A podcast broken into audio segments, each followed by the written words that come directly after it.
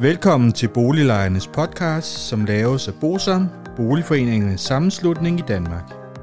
Bosam er en engageret og aktiv lejerorganisation, som har specialiseret sig i at bistå og rådgive beboerorganisationer i private udlejningsejendomme og afdelingsbestyrelser i almen boligejendomme.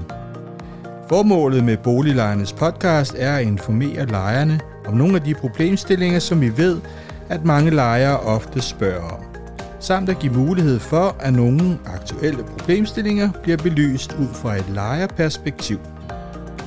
Boliglejernes podcast er lavet af lejere til lejere.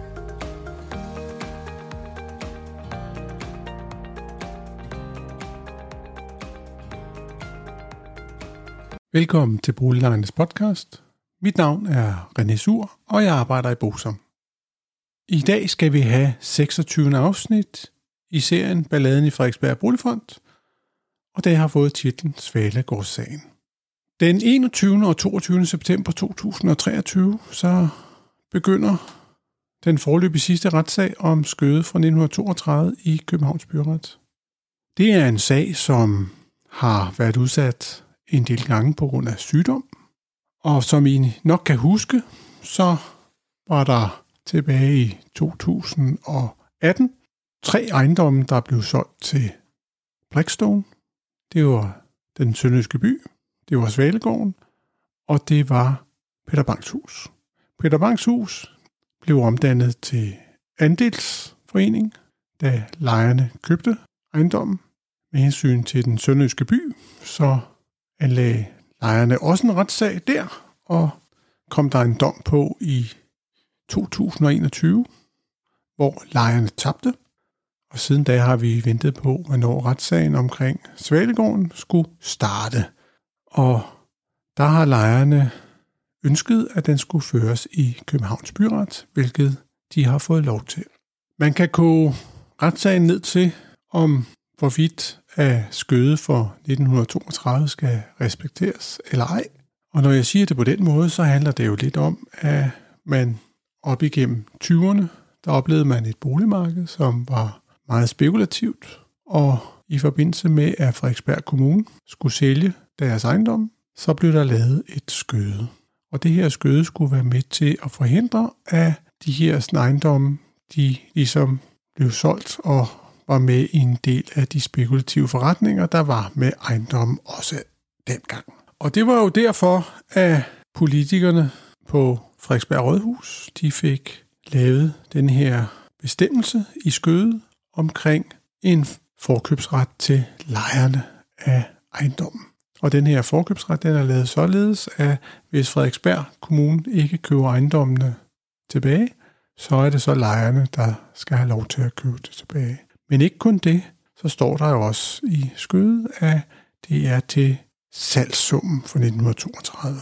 Og det betyder jo i Svalegårdens tilfælde, at ejendommen skulle koste cirka 1,5 million kroner, mens af Blackstone, de vil altså give 288 millioner kroner. Og det er jo det, som så er tvisten. Kan lejerne overtage ejendommen til 1,5 million kroner eller til 288 millioner kroner? Det er faktisk det, der er spørgsmålet i Københavns Byret.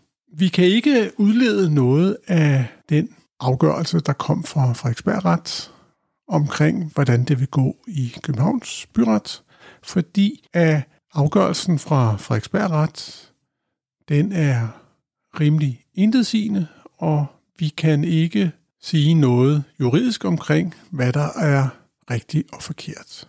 Der er nogle vendinger omkring, at det ikke er rimeligt, at lejerne kan overtage en ejendom til den pris, men om det juridisk er sådan, at man kan gøre det, det ved vi ikke, og det kan vi ikke udlede af dommen i den sønderjyske by. Så nu håber vi jo, at der kommer en afgørelse fra Københavns Byret, hvor vi kan læse, hvorfor at retten er kommet frem til den afgørelse, de er kommet frem til.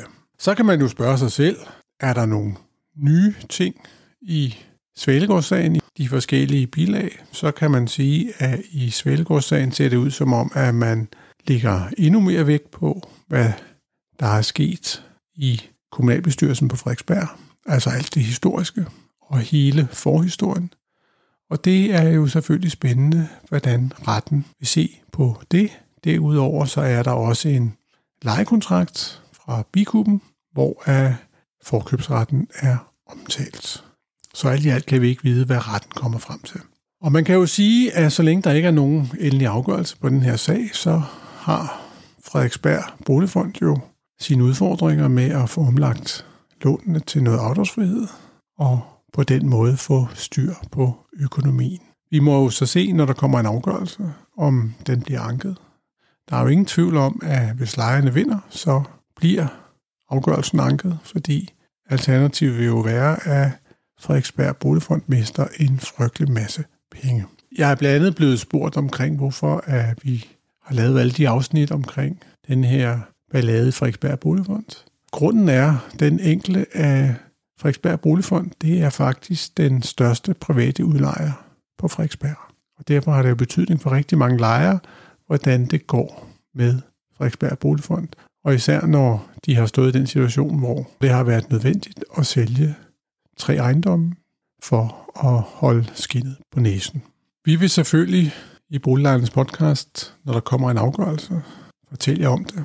Og indtil vi høres ved igen næste fredag, så må I have det så godt. Hej hej.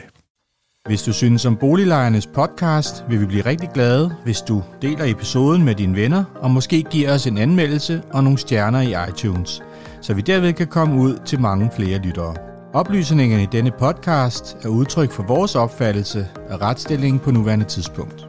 Men husk, at retsstillingen kan have ændret sig, når du hører denne podcast, da der kan være kommet ny lovgivning eller praksis på området. Den videre er vigtigt at være opmærksom på, at gennemgangen i denne podcast alene har været overordnet for at give et overblik og derfor ikke kan regnes for en udtømmende gennemgang af emnet.